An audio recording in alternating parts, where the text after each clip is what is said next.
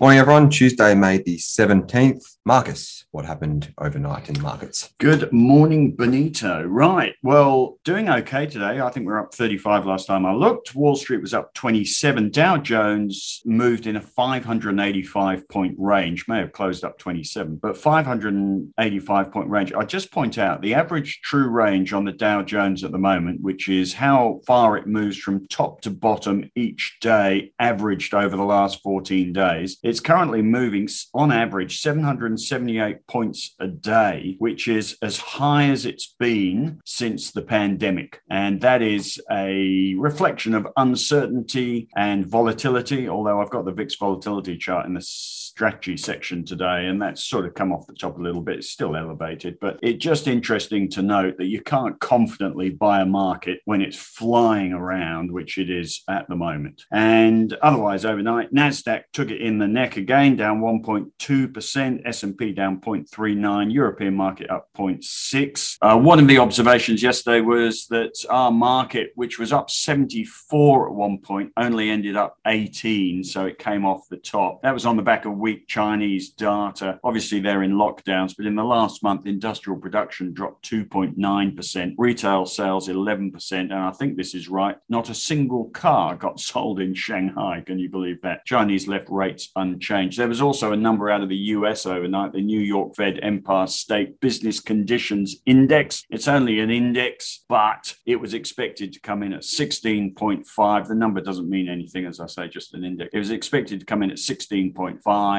and it came in at negative 11.6, down 36.2 points in the last month. So New York business conditions deteriorating, and Goldman Sachs also dropped their GDP numbers. I could give you the numbers, but essentially they dropped their GDP numbers yesterday for the US. So everything just worrying about growth still. We'll come to strategy in a minute, but things still volatile and the market's not really getting behind or finding a confident floor yet. We have a Wall Street Journal interview with Powell coming up, I think, tonight, and everyone seems to be hanging out to see what he has to say. Otherwise, not a bad night on commodities and BHP Rio up today. Iron ore price up 1.2%, oil price up 2.4%. Thank you, Marcus. We'll be back with strategy shortly, as you said. Tom, how's that all flowing into our market today? Thank you, Ben. Look, the ASX 200 is up 34 points ahead of what the futures had indicated this morning. Energy and miners are outperforming healthcare and tech names are easing. We have Brambles down 6.5%. CVC Capital said it will not be putting forward an offer citing market volatility. So they must be paying attention to that VIX volatility index. United Malt Group, UMG, is up 0.3%. And that's even despite posting a fall in their half year profit. They did reaffirm guidance for FY22. However, A2 Milk has appointed a new CFO and James Hardie is slipping a touch, they reaffirmed guidance and declared a US 30 cent second half dividend. Consumer confidence, the ANZ Roy Morgan consumer confidence has fallen to the lowest level since August 2020. That sort of ties in with the ATR being the highest, the Dow Jones high since about that time as well. So it's all tied up together. RBA minutes still to come at 11:30, expected to highlight the bank's hawkish tilt, and that's from the meeting where they lifted the cash rate 25 basis points. And as Marcus said, we have Jerome Powell speaking tonight in an interview with the Wall Street Journal. Thank you, Ben. Great stuff. Thank you, Tom. Layden, anything good from the brokers? Thank you, Ben. I've been having a look at step one this morning. That's STP. They're up 11.9% when I last checked. And they fell over 56% yesterday. And now it's 90 something percent down from listing price. Yeah, yeah, exactly. But even given all of that, Morgans believes that the company will remain profitable and cash generative and has retained its add recommendation, while the target price has dropped down from $2.40 to 60 cents. That still implies over a 180% return. We were talking about that yesterday. It's gone from having a market cap of something 400 like, million. yeah, almost half a billion dollars to less than 40 million now. So And curious incredible. as well that they are profitable. I thought that fall from listing price would have been a characteristic of a company that doesn't make a dollar. Yeah. Also looking at Goodman Group, following their guidance yesterday, they increased FY22 EPS growth to 23%. And all the broker recommendations this morning are bullish. And the average target price there is $28.25, which implies around a 45% upside. Thanks, Ben. Nice one. Thank you, Leighton. Henry, how are things up in Sydney with you? Well, the sun is shining, the sky is blue, and we look forward to a royal visit tomorrow, which is always good news. In Sydney today, just in my stuff, talking a few things that caught my eye. One of those things, of course, was those Shanghai new car sales, which I think time last year there was 26,000 new cars sold in Shanghai, not a single one, uh, which does show the extent of the slowdown in China. And that was the thing that disrupted our market yesterday. So, very much the sell the rallies kind of mantra and just pushing that one. Also, having a little look today at stock that was asked for by one of our members, which is a new lithium mine project in Mali, uh, which is a spin out from Firefinch, which has a gold and lithium project in Mali. Uh, Firefinch is actually spinning out the lithium one, which is called Morilla. They call it Morilla the Gorilla. So, uh, having a little look at that one, Leo Lithium is the name there, and also just including uh, the ASX IPOs, which are coming up as people do like a little look at those every now and then. And yesterday, I sat down with James Hawkins from L1 Catalyst Fund, which has had a pretty good start to life in terms of performance, and had a really great chat to him for on the couch. So I had promised it for the weekend. Scheduling was a bit of an issue, but recorded it yesterday and released it this morning, and some good feedback from L1 Catalyst in the company on that one. So I'll be interested to see how many people look at that. And that's about it from me at the moment. Thank you, Henry. Chris is still working from the shadows with COVID today, but he has put in his technical trading section. He's got AGL as the chart of the day. He's also got a link to register for his chart chat on May the 25th. You register online, you can then submit your questions and stock codes. So make sure you do that. And Marcus, what are you on about today? If anyone can hear a vibrating noise in the background, I'm afraid we have our building shaking thanks to some bulldozers out the back. So apologies for that. When Henry refers to a royal visit, he means Marcus is going to Sydney. It's hardly royal, although I do have some royal links, it has to be said. Uh, but I will be in Sydney for the next three days. And on top of the chart chat, did you mention Henry asked the analyst this Friday? I didn't, but I will do. So yes, ask the analyst on Friday at 5:30. The more the merrier, as always. Your chance to ask me anything you like on any stock you like, and I will try and give you a reasonable answer. So yes, Friday. Forward to that. And in the strategy today, I've really just talked about is this bounce convincing? And as I've mentioned, the uncertainty or the volatility and the Dow Jones ATR, for want of a better measure, you could do it on any index, is still way up there. So this is not the foundation for a confident bounce. So I don't think I'd be buying the most obvious trades, which are the sentiment dependent stocks, consumer discretionary stocks, cyclical stocks, growth stocks, high beta stocks, stock market stocks, hot stocks, lithium, for instance, yet. There are also a host of ETFs you could buy for gearing to the market, ETFs that will not give you the similar sort of heart attack that you'll get buying technology stocks, but there are a number of ETFs you could be buying. I would just point out the worst performing ETF in this correction has been, and I'm, this is not a recommendation, has been the LNAS is the code, which is the ultra long NASDAQ ETF. If you really want to get something wrong and beat yourself up, that is the ETF for you. We do have on the newsletter every day the ETF spreadsheet, which is updated on Fridays. Click on that on the right hand side, and you will find a host of ETFs to play in. I also listed in the weekend email the best performing and worst performing ETFs in the recent correction. And presumably, if you think the correction is going to stop or continue, you can pick off those lists. That aside, the next piece of data we've got coming up is inflation numbers on June the 10th. I think we've got FOMC on June the 15th. And I would just note bond yields keep falling, which suggests that the main concern at the moment is growth. As you heard, Goldman Sachs have downgraded their GDP forecasts overnight. We really need China to turn around. The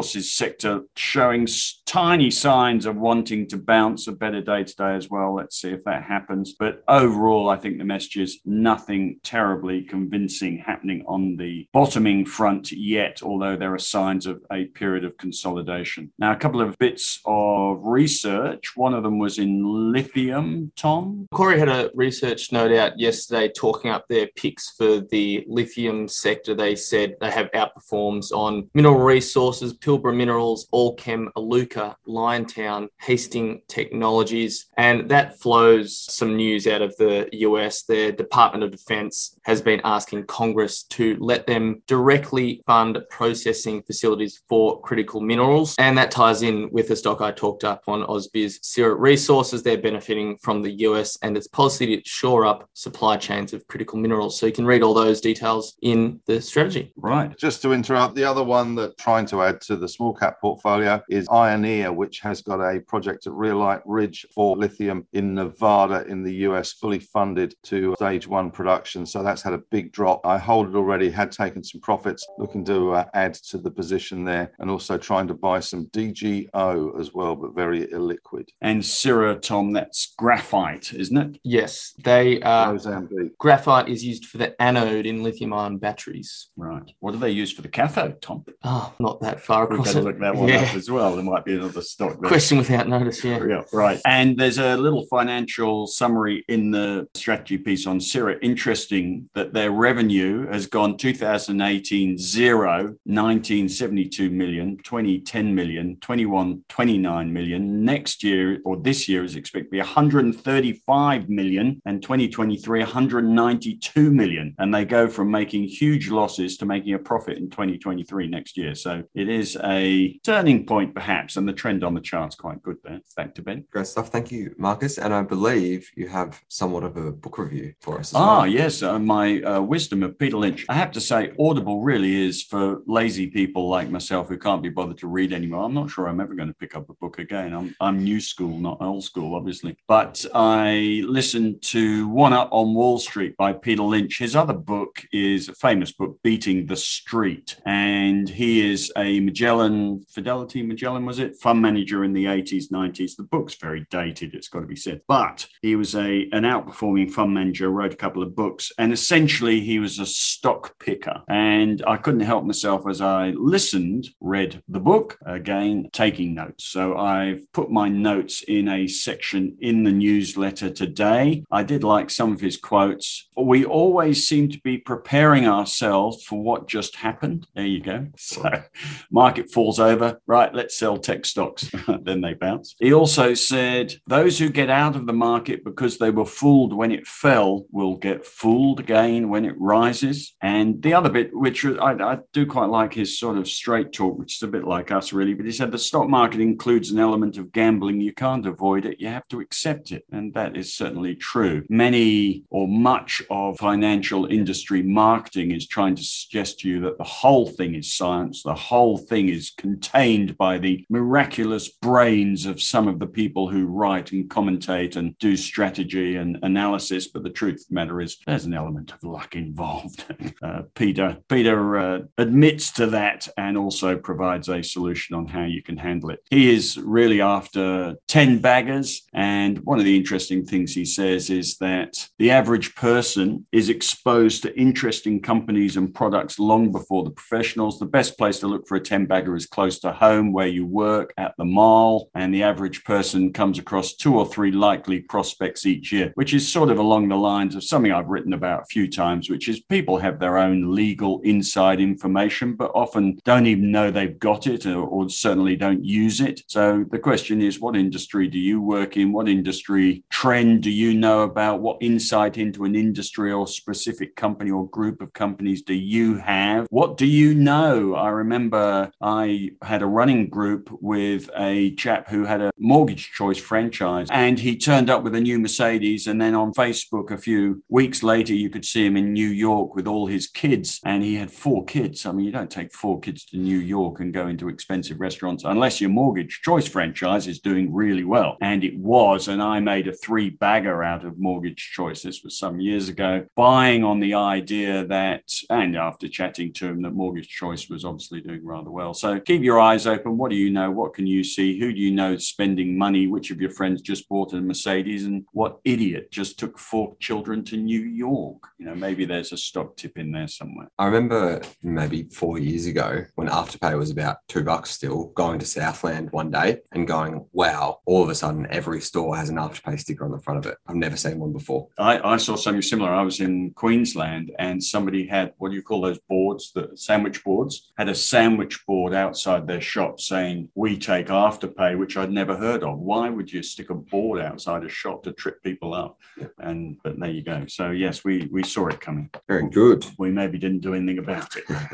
And question of the day today Do you know when you're going to retire? Now, I just say on this question, which has come from our member survey, 58% of people, and that's about 650 people now, 58% of people in our survey say they know exactly when they're going to retire, which means, of course, 42% don't know when they're going to retire. So, Tom, do you know when you're going to retire? I have a rough idea of when I'd like to retire, and that would be preferably in between 55 and 60, but Be next week, isn't it? That's when you'd like to retire. and just go down the coast and surf for the rest of my years. Live off 50 grand a year, you'd be right. Maybe, yeah. Uh, th- around that age, that's when my parents retired, so I, that's all the evidence I have to go off. I just say on that front that people talk about, oh, I'll retire at 60 or retire at 65 because of the legislation, which is entirely to do with tax and what tax break you get. And I can I can reckon that by the time you get there, these tax breaks are not the dominant factor on whether you retire or not. So you really, I would say, everybody targets themselves depending on what government legislation is about tax, which is only a dollar amount. Really, you need to decide when you want to retire, and it's completely irrelevant of tax legislation. So it could be 70 because you don't want to end up as a vegetable not thinking about anything, or it could be 40 because you've got better things to do. But uh, we all sort of target this 60 year old thing because that's what the tax legislation is. Anyway, sorry, Ben. I don't have a plan in concrete, but I like siding more with the, the 40 than the 70 and get out and do stuff while I still can. I reckon if you target 40, that will get you out of bed in the mornings and, and make you make a heck of a lot over the next 20 years rather than cruising till you're 60. And I've always felt that uh, kids in particular and a mortgage, and I had a client once say this to me, I, a very rich client, I envy you because you've got mortgage and private school fees to pay. You get out of bed with purpose you need to get out of bed with purpose. And unless you know when, unless you have an aggressive target, I've got to pay school fees and mortgage debt. Unless you have an aggressive target, I want to be here by then, then that gets you out of bed. If you don't have that and you just think, oh, tax legislation says 60, so I'll wait till then, you, you get out of bed as like a floppy sandwich every day. Anyway, sorry. Layden. I do not have a plan in place at all, really. I've only sort of just stepped into the full time working role. So I don't know. I feel like it might be a little bit early to be starting to plan when I leave it. But Well, we did an article on retirement, and the, the abiding message was the earlier you plan to retire, the earlier you will retire, and the earlier you'll retire comfortable and happy rather than dissatisfied. If you just let it happen to you, either one, it won't happen, or two, it'll happen to you and it will be uncomfortable. So you could, I, I love Ben's idea at this age to say, I'm going to retire at 40. Now he's going to go like hell for 20 years and probably get that. Anyway. does sound does sound pretty nice. Uh, Chi Chi, when are you retiring? I would like to retire around 50 ish. Right. So 30 years' time. Yes, nice. Yeah. That's all a right. Absolutely. Very good. Henry? Maybe something we should discuss tomorrow, Marcus. Um, actually, funnily enough, I applied for my seniors card this morning because my wife has been taking the mickey out of me that I could. So I, I applied. I, I don't qualify for the super duper one because I work more than 40 hours, although I'm sure some there would think that's debatable. Sure about that. Um, except, well, that's what I said. Uh, well, um, the retirement thing, I did actually retire many years ago once and got bored out of my brains. And the problem with uh, retiring at 35 or 40 is that none of your friends have retired at 35 or 40. So you've got no one to play with. The other problem is that, of course, you've probably got kids and they're at school which does say make it quite hard to do that. I'm going to go and travel for the next six months because the kids want to go to school and be with their friends. So retirement early is a wonderful, wonderful thing to aspire to, but just be careful what you wish for because you do get a little bit bored. As far as present day plans to retire, I will retire having reached 60 when I stop enjoying what I do or my health prevents me from enjoying things. But uh, certainly at the moment, absolutely zero plans to retire. Can I have that in writing, please, Henry? Uh, you, you, you, you can if you like. Very good. Marcus? Oh, when am I going to retire? I'm never retiring. If uh, Marcus Today members need me to write daily, all day, I will continue to do that endlessly because it's what I love to do. So no retirement for me ever. We'll get that in writing too. You can get that in writing, yes. Very good. I think that's it. Thanks, guys. See you tomorrow. See ya.